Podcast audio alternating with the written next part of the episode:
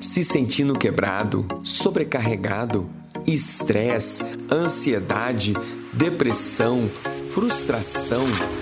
Descubra o poder de Deus para restaurar a sua vida através da nova série de mensagem Oficina de Restauração, baseada no texto de Jeremias 31, 25: Restaurarei o exausto.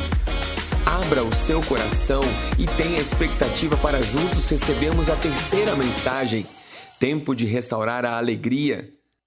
Então já foi o tempo de restaurar a fé, tempo de restaurar a esperança e hoje é o tempo de restaurar a sua alegria. Interessante que a placa de um carro é a identificação daquele carro.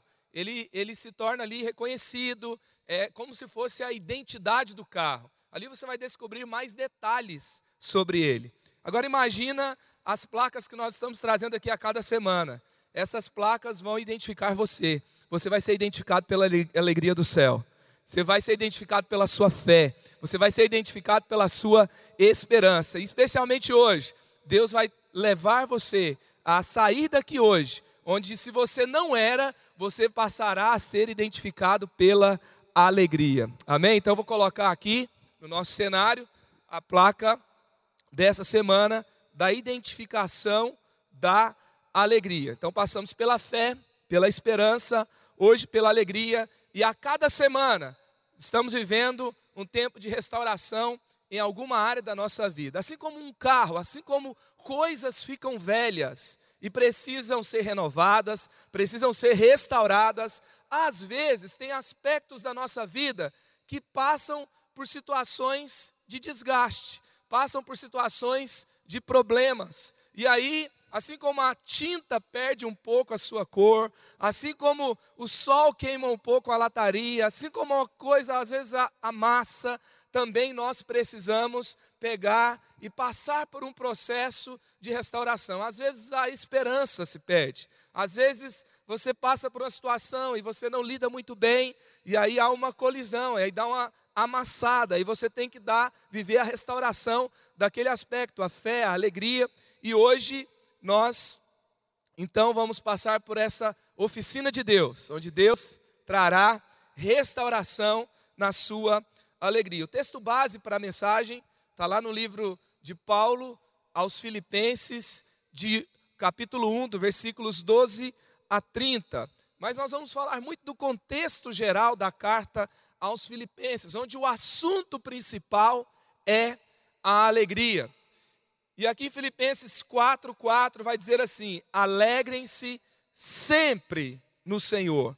Novamente direi: alegrem-se. Então a Bíblia nos fala para alegrar, mas não é uma sugestão. Gente, se tiver tudo bem, fique feliz. Não, a Bíblia nos dá um mandamento. Alegrem-se. A alegria é um mandamento de Deus. Você já tinha pensado nessa perspectiva? Que a alegria é uma ordenança de Deus? E Deus ele não nos mandaria, não nos indicaria é, uma, uma ordem dessa forma se fosse uma coisa impossível, se fosse uma coisa que a gente não pudesse fazer nele. Então, se ele está falando que a gente pode escolher nos alegrar, nós podemos escolher a alegria em qualquer situação da nossa vida. Também lá em Lucas 2:20, como é que veio a notícia do anjo a Maria? Mas o anjo lhes disse: "Não tenham medo, estou lhes trazendo boas novas de grande alegria que são para todo o povo". A Bíblia diz que Jesus, ele foi ungido com o óleo de alegria. E aquele texto vai dizer que, que ungir é que ele foi literalmente esfregado de alegria inteiro. É isso que o texto vai dizer. E aí, se eu estou cheio de Jesus, logo eu estou cheio de quê? De alegria. Já percebeu que é, com o tempo, por exemplo, os casais ficam muito parecidos. Eles falam expressões muito parecidas, eles, eles começam a ter um comportamento muito parecido. Por quê? É convivência, é andar muito perto. É, ainda que a personalidade seja diferente, eles vão é, com a convivência, quando você vive muito com um amigo e vocês começam a falar coisas um pouco mais parecidas, você vê um grupo de amigos, há tanta coisa em comum, e quando nós temos muito relacionamento com Jesus, a gente fica parecido com Ele, e o céu inteiro está cheio de alegria. Quando a gente fala de céu na terra, também a gente está falando que aonde a gente está, vai estar cheio de alegria. E aí então, queria ler uma frase aqui de Hans Christian Andersen. Ele que foi um escritor, poeta dinamarquês de histórias infantis, ele fala assim: apenas viver não é suficiente, precisa ter alegria, liberdade e um pouco de beleza. É ou não é verdade? Apenas viver, apenas sobreviver. Não, nós não estamos aqui apenas para sobreviver. Nós estamos aqui, não estamos aqui apenas para ir andando, indo, vamos vendo como é que vai sendo, e ah, sobrevivemos mais um dia, sobrevivemos mais uma semana difícil. Às vezes a gente vê pessoas assim, como se a semana fosse um tempo para sobreviver, o mês fosse algo para sobreviver. É claro que a sobrevivência já revela alguns verdadeiros heróis, porque a empresa poderia ter falido naquele mês, porque o casamento poderia ter acabado naquele ano, porque é, poderia ter acontecido tantas coisas difíceis e não aconteceram, porque houve luta, houve guerra, houve posicionamento, houve dependência de Deus. Isso é bom, mas Deus quer que você vá além da sobrevivência. Você vai lutar, você vai passar por situações difíceis e você vai passar por cada uma delas com muita alegria em nome de Jesus. Porque essa é a vontade de Deus. Essa é a vontade de Deus revelada na sua palavra. A carta de Paulo aos Filipenses, sabe de onde que ela foi escrita? Foi escrita é, provavelmente em Roma, quando Paulo esteve preso por dois anos em Roma. E ali então, por volta de 60 depois de Cristo, Paulo estava preso por causa de Cristo, por causa do seu pensamento a respeito de Cristo. Ele via Cristo como nós vemos, como ressurreto, Salvador, e com essa ideia diferente que ele tinha, levou os judeus a condená-lo, e ele apela para César, e ele fica um tempo em Roma, e ali então, enquanto ele está preso, ele escreve essa carta. Como seria uma carta sua da prisão por amor a Jesus? Como seria uma carta sua num tempo difícil, no tempo que você prega o evangelho, se posiciona ao lado de Jesus e acontece coisas ruins a você? Como seria a sua carta? Então, nessa carta de Paulo, nós vemos aqui que a palavra chara, que é alegria, aparece cinco vezes. E o verbo alegrai-vos ou regozijai-vos, que é shairem, que é uma variação aqui de chara, vai aparecer onze vezes. E sabe qual que é o tema principal? Tem dois temas principais aqui na carta aos Filipenses a unidade, então ele vai encorajar a unidade, vai fortalecer a questão da unidade, e o tema realmente principal é a alegria. É a carta que mais fala de alegria do Novo Testamento.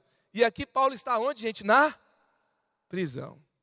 E tem gente que fica triste. Por quê? Porque o time perdeu, acabou a semana. Se você é igual eu, torcedor de São Paulo, então você está lascado. Não é? Porque não, o time perdeu vai, vai trabalhar de mau humor no outro dia. Não, porque eu vou ver meus amigos, eles vão me zoar. Aí ele esconde, né? Aí tem gente que é, é, ele já põe a camisa e fala: Não, eu estou no dia que perde mesmo, eu estou aqui, firme e forte. E faz questão, mas. E vai com aquela cara amarrada e com a camiseta e pronto para já dar uma de volta. E aí o outro fica triste, por quê? Porque fez frio. Ah, não gosto de frio. O outro fica triste porque não tem café. Ah, não tem café, acabou a vida, não existe vida além do café. Será que existe? Aí fica aquele negócio todo. É, é tanta coisa que a gente, às vezes, rouba o nosso humor, rouba a nossa alegria, rouba a nossa vontade de fazer as coisas. É uma comida, é um clima, é um time que perde. Alguém falou mal de você, falaram mal de mim, acabou o mundo. E aí você desmotiva, você é, pensa em desistir, você reflete se vale a pena continuar algumas coisas. por causa de coisas tão pequenas. Eu fico imaginando, a gente vai estar um dia lá no céu com Jesus, com os apóstolos, com os heróis da fé, e eles vão estar contando sobre prisões, açoites, sobre morrer por amor a Jesus, e a gente vai estar falando, é, falaram mal de mim no Facebook. Acabou minha vida quando falaram. E aí, a grande questão é que Paulo está nos encorajando aqui de realmente a focar a nossa vida em Deus. E, quando, e por que será que Paulo fala de alegria na prisão? É porque ele precisou realmente ter um foco muito claro do porquê que ele estava lá, sobre o que era a vida no momento difícil, para que ele não perdesse a sua esperança, não perdesse o seu foco. E o que, que ele encontrou nesse momento, quando ele foca no que é essencial? Ele encontra alegria. E é isso que nós vamos encontrar na nossa vida também. Porque às vezes a gente para e pensa, mas será que, como é que era, né? Era difícil. Paulo, ele foi açoitado como Jesus foi açoitado por três vezes recebeu os 39 açoites, foi dado como morto, escapou da boca de um leão, desceu fugido por muralha, passou fome e frio, e ele fala de alegria o tempo todo. Então, aonde estivermos na nossa vida, se a empresa vai mal, se o trabalho vai mal, se o tempo é de desemprego, se você encara uma enfermidade, nós podemos ter a nossa alegria fortalecida no Senhor. E a alegria do Senhor é a nossa força. E nós podemos escolher a alegria o tempo todo. E por isso você está aqui hoje para restaurar a sua alegria. Então vamos aprender aqui os segredos de Paulo. Vamos aprender como ele conseguiu viver com essa alegria tão forte, tão real, tão presente na sua vida. Então vamos acompanhando os versículos aqui nos pontos para que a sua para que seja restaurado o tempo de alegria em sua vida, primeiro, encare as situações contrárias com uma perspectiva positiva.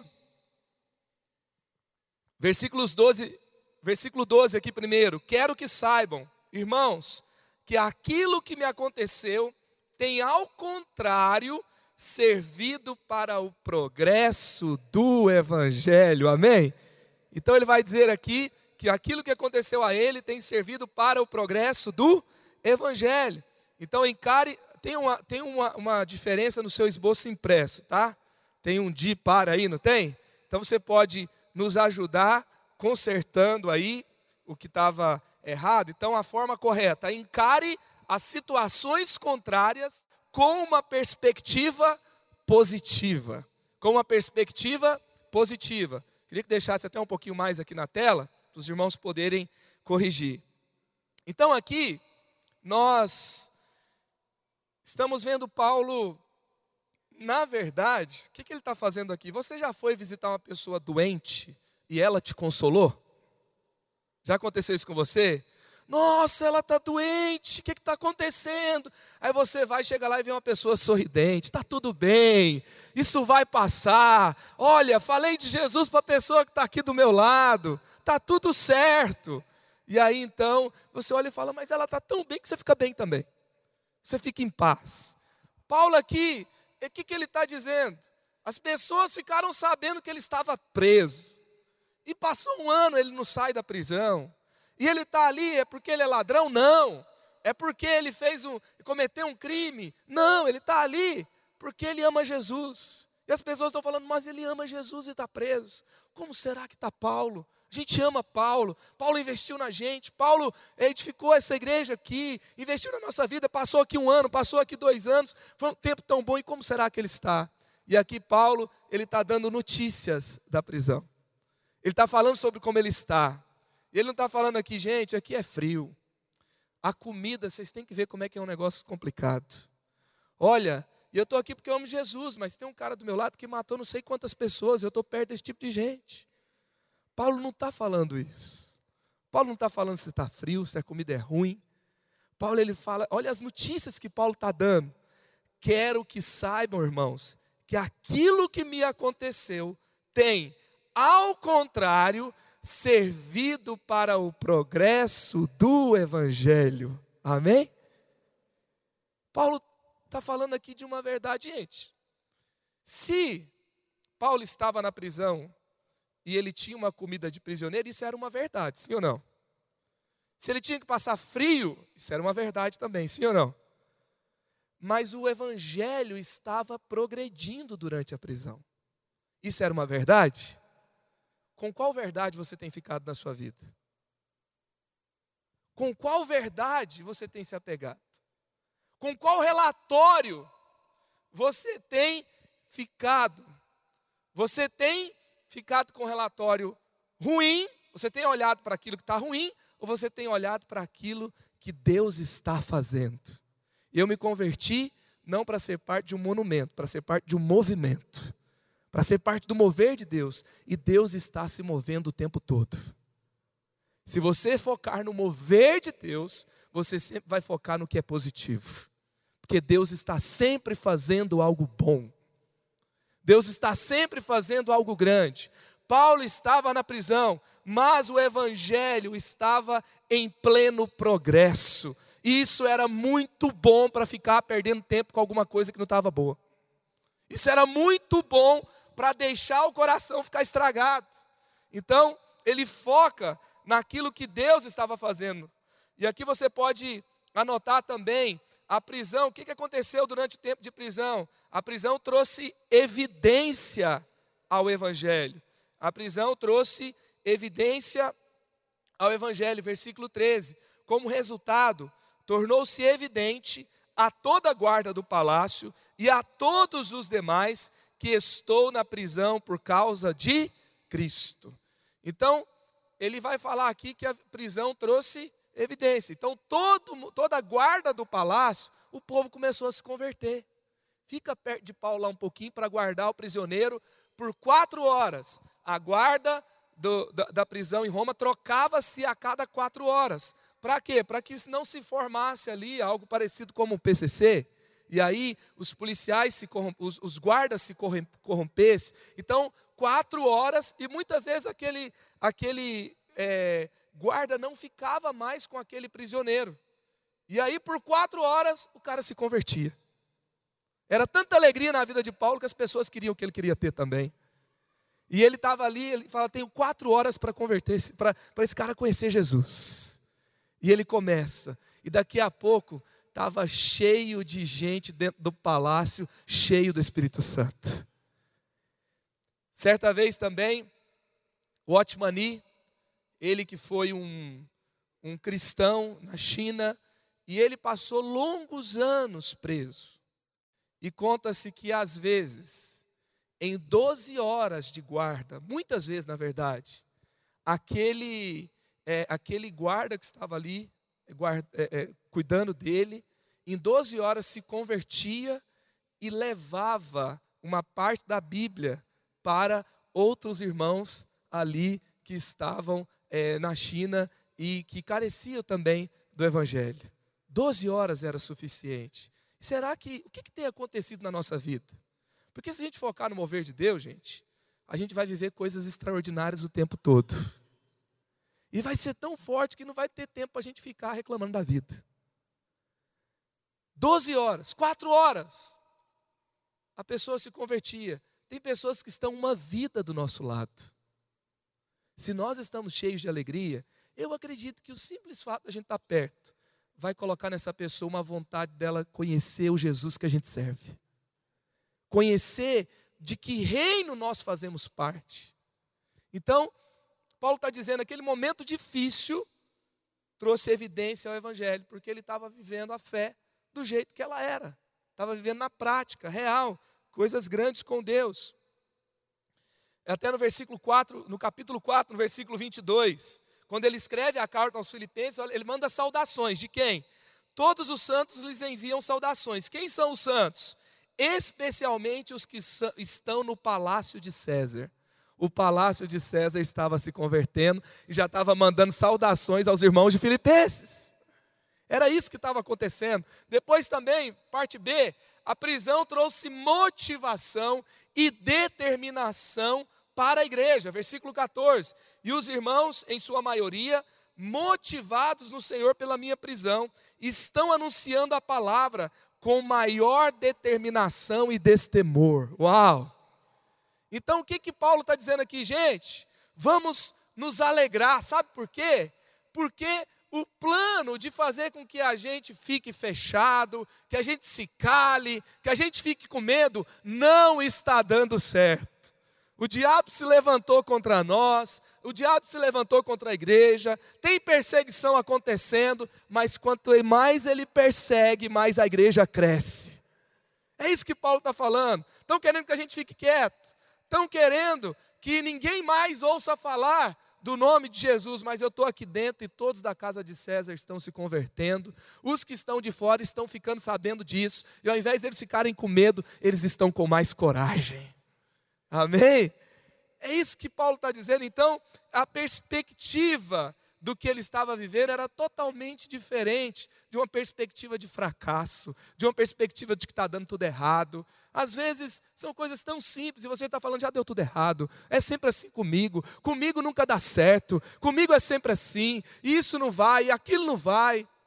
Nós precisamos olhar na perspectiva positiva, ver o que Deus estava fazendo. E é interessante que Paulo, ele recebe aqui um renovo ele recebe aqui um encorajamento, tanto da, da parte das pessoas que ele tinha relacionamento, quanto do céu.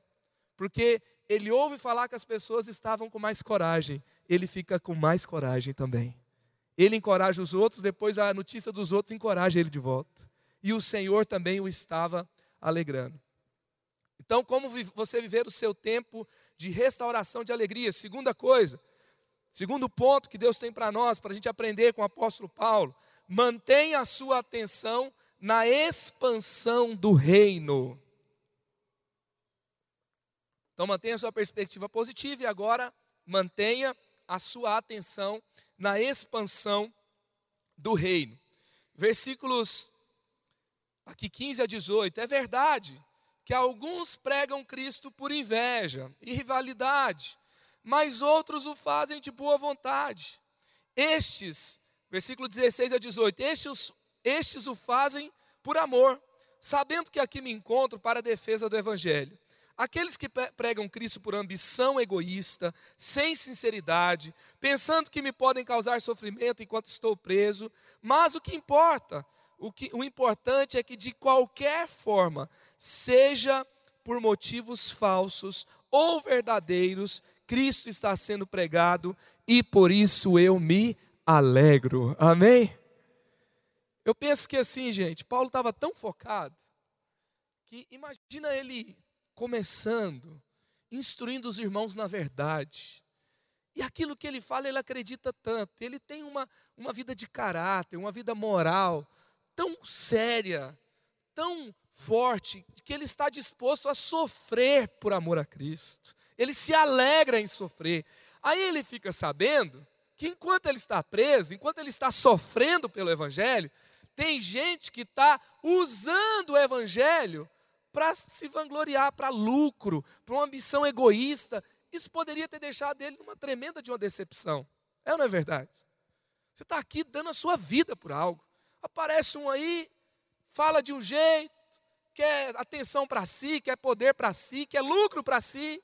E Paulo está lá, preso pela causa que ele acredita, é outra perspectiva, é outro valor, é outro caráter. Ele está ali de maneira digna, o coração dele está inteiro no reino, e tem pessoas que estão divididas, usando a igreja, usando a fé das pessoas. E aí, Paulo, ao invés dele ficar ali paralisado, ao invés dele ficar é, com o coração ruim, porque muitas coisas, às vezes, notícias ruins, querem deixar os nossos corações ruins. Notícias ruins, às vezes, vêm e podem trazer desânimo, podem trazer ali é, um, um, desencorajamento, e você fica chateado, e, e você repensa se vale a pena. E Paulo fala assim: olha, vamos pensar da seguinte forma: eu não sei por que motivo eles estão falando, mas o que eles estão pregando é a palavra. E a palavra de Deus é poder para salvar. Cristo está sendo pregado. Então o que importa é que Cristo está sendo pregado. Às vezes tem coisas que não são do jeito que a gente gostaria que fosse, mas a gente tem que focar qual é o aspecto positivo. Então eu posso me alegrar por aquilo que Deus está fazendo, mesmo no meio de situa situações ruins, sim ou não?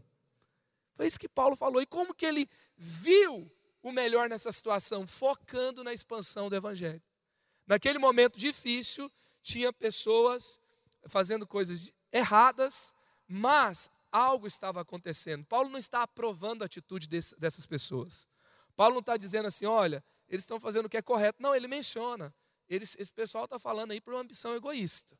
Mas não fiquem com o coração ruim. Não desistam do que é verdadeiro por causa do que é fake, do que é falso. Na verdade, se apegue ainda mais ao verdadeiro, porque Jesus está sendo pregado, o Evangelho está crescendo e mais pessoas vão receber o que vocês receberam também. Terceiro, nunca feche o seu coração para a alegria. Nunca feche o seu coração para a alegria. De fato, continuarei a alegrar-me, pois sei o que me aconteceu, pois sei que o que me aconteceu resultará na minha libertação, graças às orações de vocês e ao auxílio do Espírito de Jesus Cristo. Então, ele, ele fala assim: olha, de fato, tudo isso que está acontecendo, eu estou preso aqui com as minhas algemas, tem coisas ruins acontecendo fora, mas ele fala assim: olha, mas isso tem sido, é, Deus está usando tudo para que o evangelho cresça, e aí ele traz aqui uma convicção, uma decisão muito clara: de fato continuarei a alegrar-me, pois sei que o que me aconteceu resultará em minha libertação, graças à oração, às orações de vocês e ao auxílio do Espírito de Jesus Cristo. Uau! Eu não sei se você já percebeu, mas em tempos difíceis, quando algo dá errado, uma tendência humana, o coração humano é, é difícil, é complicado. E aí a tendência é culpar os outros. Já percebeu? Ah, é, é, é porque eu servi na igreja e, e, e eu me envolvi demais, então é, aquele líder me tratou desse jeito, aquela célula. Não, é porque o meu chefe, não é porque os meus pais, é porque os meus filhos, é porque o meu marido, a minha esposa, e, a, e você vai dizendo, é, é, é aquele trabalho, é, é essa injustiça. E Paulo ele não está procurando culpado, ele está cuidando do seu coração. Está falando, de fato, eu vou me alegrar. Olha, eu tenho o Espírito de Jesus Cristo que me ajuda.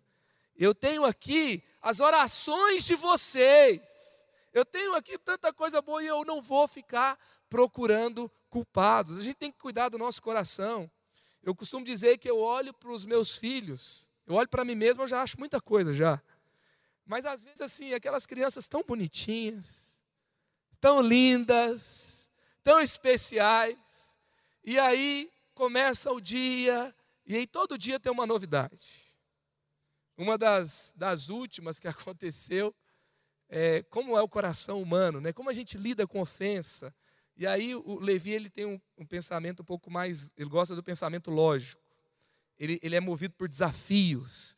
Então dá um quebra-cabeça para ele que enquanto ele não terminar, ele não levanta daquele lugar. E não atrapalha não, porque senão não fica muito legal. E aí ele está lá no seu quebra-cabeça, ele ganhou alguns esses dias, estava montando tal, focado vem um irmãozinho, ele tem seis anos, é um irmãozinho de três, para ajudar. E quando ele chega, ele muito educado, tira o irmão, mais parece uma cena de, de UFC, tira para cá, tira para lá. O irmão não sabe por que, que não pode brincar com o outro irmão. Eu sei que o Levi tem, é movido por desafio, tem que encaixar todas as peças e tal. Samuel só quer brincar. Ele quer estar junto. E ele está levando pé e, e murro e, e empurrão e ele quer brincar, e eu estou tentando, Levi, Samuel, tal. E aí, daqui a pouco o Levi levanta para ir ao banheiro. E o Samuel está olhando. Hum. Ele chega perto, ele pega uma pecinha. Se não tiver uma pecinha, o que, que acontece? Não tem como montar. E o Samuel pega aquela pecinha, ele vai até a varanda.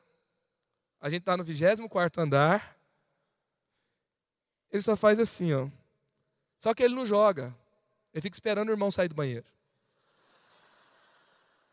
Quando o irmão está saindo do banheiro, ele fica olhando para o irmão. O menino tem três anos de idade, gente. Eu, a cena, o, o, irmão vem correndo assim, parecendo em câmera lenta do Matrix, assim, ó. Não! Samuel dá uma olhadinha para aquele desespero todo, solta e sai andando.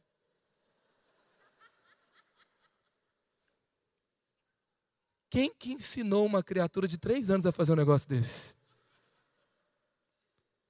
E quando a gente cresce, a gente continua com dificuldade de lidar com injustiça, com ofensa, com momentos ruins. E aí a gente começa a tentar resolver com as nossas próprias forças, do nosso jeito. E esse é o coração humano, é revelado numa criança, não precisa ser de três, pode ser de meses. Estava vendo um estudo que crianças de meses de idade sabem fazer o seu choro de forma a controlar os pais. Você sabe disso, né? E a gente, a gente tem essa tendência. E aí Paulo aqui, ele está revelando o que? Muita maturidade. Ele está revelando aqui que o coração dele não estragou em momentos difíceis, sofrendo injustiças, sofrendo tempos difíceis. Ele escreve, por exemplo, tem momentos que ele vai escrever carta lá para os irmãos de Coríntios, que gente falou mal dele. E agora Paulo que ganha todo mundo para Jesus e discipula todo mundo, ensina o povo a viver os dons espirituais. Aí na segunda carta aos Coríntios ele tem que escrever, falando: "Gente, eu não vou precisar mandar carta de recomendação para vocês de novo, né? Porque olha só, vocês nasceram no meu ministério e nós temos uma ligação, temos uma história. Isso acontecia o tempo todo, e o que, que acontece? Paulo não permite que o seu coração fique estragado. E eu pergunto a você: você se parece mais com a história do quebra-cabeça? Ou com a história de um apóstolo que está numa prisão, cheio do Espírito Santo e nada estraga o seu coração? Às vezes a gente cresce, mas as nossas emoções não crescem. Às vezes a gente cresce, mas tem horas da nossa vida que continua bem anã. E sabe o que, que estraga a nossa alegria? Sabe o que, que deixa a lata da nossa alegria amassada? O que, que funde o motor da nossa alegria? É às vezes uma imaturidade emocional. É às vezes uma dificuldade de lidar com uma desavença, com um conflito. E aí não conversa mais, vai ter que ter um céu para duas pessoas agora, porque não tem mais relacionamento, porque um fala mal do outro, porque um não pode se encontrar com o outro. E aí, aquilo que é grande demais, que é poderoso demais, começa então, na sua vida, não ter lugar por causa de uma coisa muito pequena. Então, qual que é a palavra de Deus para nós hoje? Não permita que o seu coração fique estragado. Não permita que o seu coração fique ruim. Não permita que você comece a culpar pessoas e não cuidar então do seu coração. Então nunca feche o seu coração para a alegria. Anote no seu esboço: Deus é sempre bom e está no controle o tempo todo. Lembre-se da, daquela frase do nosso pai espiritual, do pastor Carlito: tudo se discerne espiritualmente e tudo é para o nosso crescimento. Por que, que Paulo estava bem? Porque ele estava discernindo espiritualmente, Espiritualmente a igreja cresce. Espiritualmente essas coisas vêm para me atacar, mas não vão me afetar. Eu vou escolher a alegria, de fato eu vou me alegrar. E vocês que estão fora se alegrem também. Não fique triste porque eu estou aqui na prisão, não. Porque o reino está avançando, porque os irmãos estão sendo encorajados. E eu quero que vocês sejam encorajados também. Ele está discernindo espiritualmente. E ele está vendo o quê? Crescimento. Está vendo que tudo é para o nosso crescimento. Guarde o seu coração perto de Deus por exemplo, e não perto da sua carteira, não perto do seu emprego, não perto daquilo que você guarda como sendo fonte de alegria da sua vida. Se o seu coração estiver perto de Deus, ele vai estar bom para fluir bem em qualquer área da sua vida. Quarto, assuma um compromisso de testemunho acima de tudo. Assuma um compromisso de testemunho acima de tudo. Aguardo, versículos 20 e 21 aguardo ansiosamente e espero que em nada serei envergonhado. Ao contrário, com toda a determinação de sempre, também agora Cristo será engrandecido em meu corpo, quer pela vida, quer pela morte, quer pa, porque para mim o viver é Cristo e o morrer é lucro. Amém? Lembra que lá fora, alguns usaram a prisão de Paulo para lucro próprio, por vaidade egoísta. E Paulo está dizendo aqui, gente, fique em paz. Sabe por quê? Porque para mim, viver é Cristo. Lembra do Salmo de Asaf 73? Se eu tenho o Senhor, o que eu posso querer mais? Se eu tenho o Senhor no céu e na terra, eu tenho o Senhor também. eu não posso desejar nada mais. Ele está dizendo, eu estou completo, eu estou feliz. E Paulo está dizendo, para mim viver é, é, é Cristo. Eu estou completo nele, eu, eu sou enriquecido nele. E morrer? E se eu não sair dessa prisão?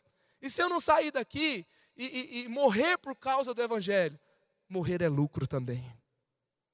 Se eu morrer, eu estou no lucro, porque aqui eu estou cumprindo a minha missão. Aqui eu estou combatendo o bom combate. Aqui eu estou ganhando o que não se compra com dinheiro, que não, que, aqui eu estou ganhando o que há de mais caro na vida. E ele está focado. Então ele ele estava comprometido com o seu testemunho o tempo todo, do começo ao fim. Então ele fala com toda a determinação. E ali, o que, que, que Paulo está fazendo, gente? Ele está, ele até apelou para César, o seu pedido foi indeferido, mas ele ficou preso dois, dois anos em Roma, e ele ficou a, esperando esse tempo, mas a sua forma, o que ele fez, usar a sua cidadania romana para apelar para um outro tribunal, em outro lugar, que era o lugar do império, que dominava inclusive Israel, ele estava querendo testemunhar Jesus em outro lugar. Ele estava querendo testemunhar a respeito de Cristo em outro ambiente. Então, o que, que ele estava fazendo? Ele estava focado no Evangelho o tempo todo. Ele fala assim: Uau, se eu, dependendo de como eu usar essa situação, eu posso sair daqui rápido, ou posso morrer aqui. O que, que eu vou fazer? Eu vou usar esse tempo para que o testemunho de Cristo seja glorioso lá em Roma. E a partir de lá o evangelho também se expanda, porque Paulo, qual era o foco dele? Ele era o apóstolo aos gentios. E lá em Roma ele poderia testemunhar o evangelho. Isso exigiu dele o que? Um sacrifício. Exigiu dele uma entrega muito grande. Exigiu dele uma entrega muito é, é pesada. E aí então fica aqui a, a dica para nós: abrir um novo caminho requer um grande sacrifício. Deus tem caminhos abertos para Deus tem caminhos para você abrir. Vai exigir um grande sacrifício mas você vai ficar ocupado com alegria o tempo todo. Vale a pena ou não? Você pode começar um culto na empresa que você trabalha. Vai ser fácil? Vai exigir um sacrifício? Vai ter gente falando mal por causa disso? Mas você vai ficar ocupado com a alegria dos testemunhos que virão. Você vai ficar ocupado com a alegria de ver Deus se manifestando naquele lugar, ver pessoas se rendendo a Jesus. Vai valer a pena. E assim vai vai ter uma oportunidade para você liderar uma célula, servir no ministério. Você vai ter uma oportunidade de fazer outras coisas no reino que vai ser, se é algo que Deus está te levantando para abrir um novo caminho, vai exigir um grande sacrifício e vai valer a pena. Se você focar no seu testemunho, focar na sua missão, você dirá sim, assim como Paulo disse sim, mesmo estando na prisão. E quinto, esteja sempre disposto a pagar o preço da vontade de Deus. Esteja sempre disposto a pagar o preço da vontade de Deus. Filipenses 1, versículos 23 e 24. Estou pressionado dos dois lados. Desejo partir e estar com Cristo, o que é muito melhor. Contudo, é mais necessário, por causa de vocês, que eu permaneça no corpo. Então, Paulo está dizendo aqui que está sendo pressionado por dois lados. E aí, ele escolhe aqui continuar pagando o preço, continuar lutando por aqueles irmãos, continuar lutando pela igreja, porque ele estava disposto a continuar pagando o preço. Paulo estava pronto para morrer. E essa frase é uma frase muito comum para aqueles que são apaixonados por causa. Eu estou pronto a morrer por isso. Mas é tão interessante também que é algo muito forte para nós também, que tem que ser uma marca do discípulo de Jesus. Paulo também estava disposto a viver e continuar pagando preço. Um discípulo de Jesus, ele tem que estar disposto a morrer. Mas primeiro ele tem que estar disposto a viver por uma causa da glória de Deus. Viver pela causa onde Deus vai glorificar o nome dele, onde um preço será pago e ele vai se revelar naquela situação. E era essa a atitude de Paulo. Então, o legado do testemunho de Paulo foi o que? Fé e amor. No versículo 27, ele vai dizer aqui: não importa o que, o que aconteça, exerçam a sua cidadania, de maneira digna do Evangelho de Cristo, para que assim, quer eu vá e os veja, quer apenas ouça a seu respeito em minha ausência, fique eu sabendo que vocês permanecem firmes num só espírito, lutando unânimes pela fé evangélica. Paulo está falando assim, então tá bom, diante de tudo isso, o que, que vocês têm que fazer? E aqui tem uma declaração muito forte: sejam dignos do Evangelho. Anote aí, aqui ele está falando de quê? Ele está falando de caráter. A minha maneira de viver, se eu pago a conta ou não, se eu falo e cumpro o que eu falo, se eu digo que estarei lá e estou ou não, esse meu jeito de viver, se eu lido bem e honestamente com os impostos ou não, quando eu vou viver cada uma dessas coisas, tem que ser de maneira digna do evangelho que conquistou a minha vida, o evangelho que eu prego, que eu creio. E Paulo está dizendo aqui: vivam dignos do evangelho. Depois vai dizer: permaneçam firmes no só espírito. O que, que ele está falando aqui? Unidade. Permanecer firmes num só espírito, não é cada um lutando por suas causas, por suas questões e divisão e etc. Também permaneçam lutando, una, permaneçam unânimes lutando. Ele está falando de quê aqui? De ministério. Está falando de ministério. Então vamos continuar lutando. Eu estou aqui na prisão lutando. Então vocês estão aí livres na igreja em Filipos. O que, que eu espero de vocês? Que vocês estejam lutando aí também. Amém? Então, que nós hoje estejamos lutando, aonde estivermos. Qual é o seu ministério?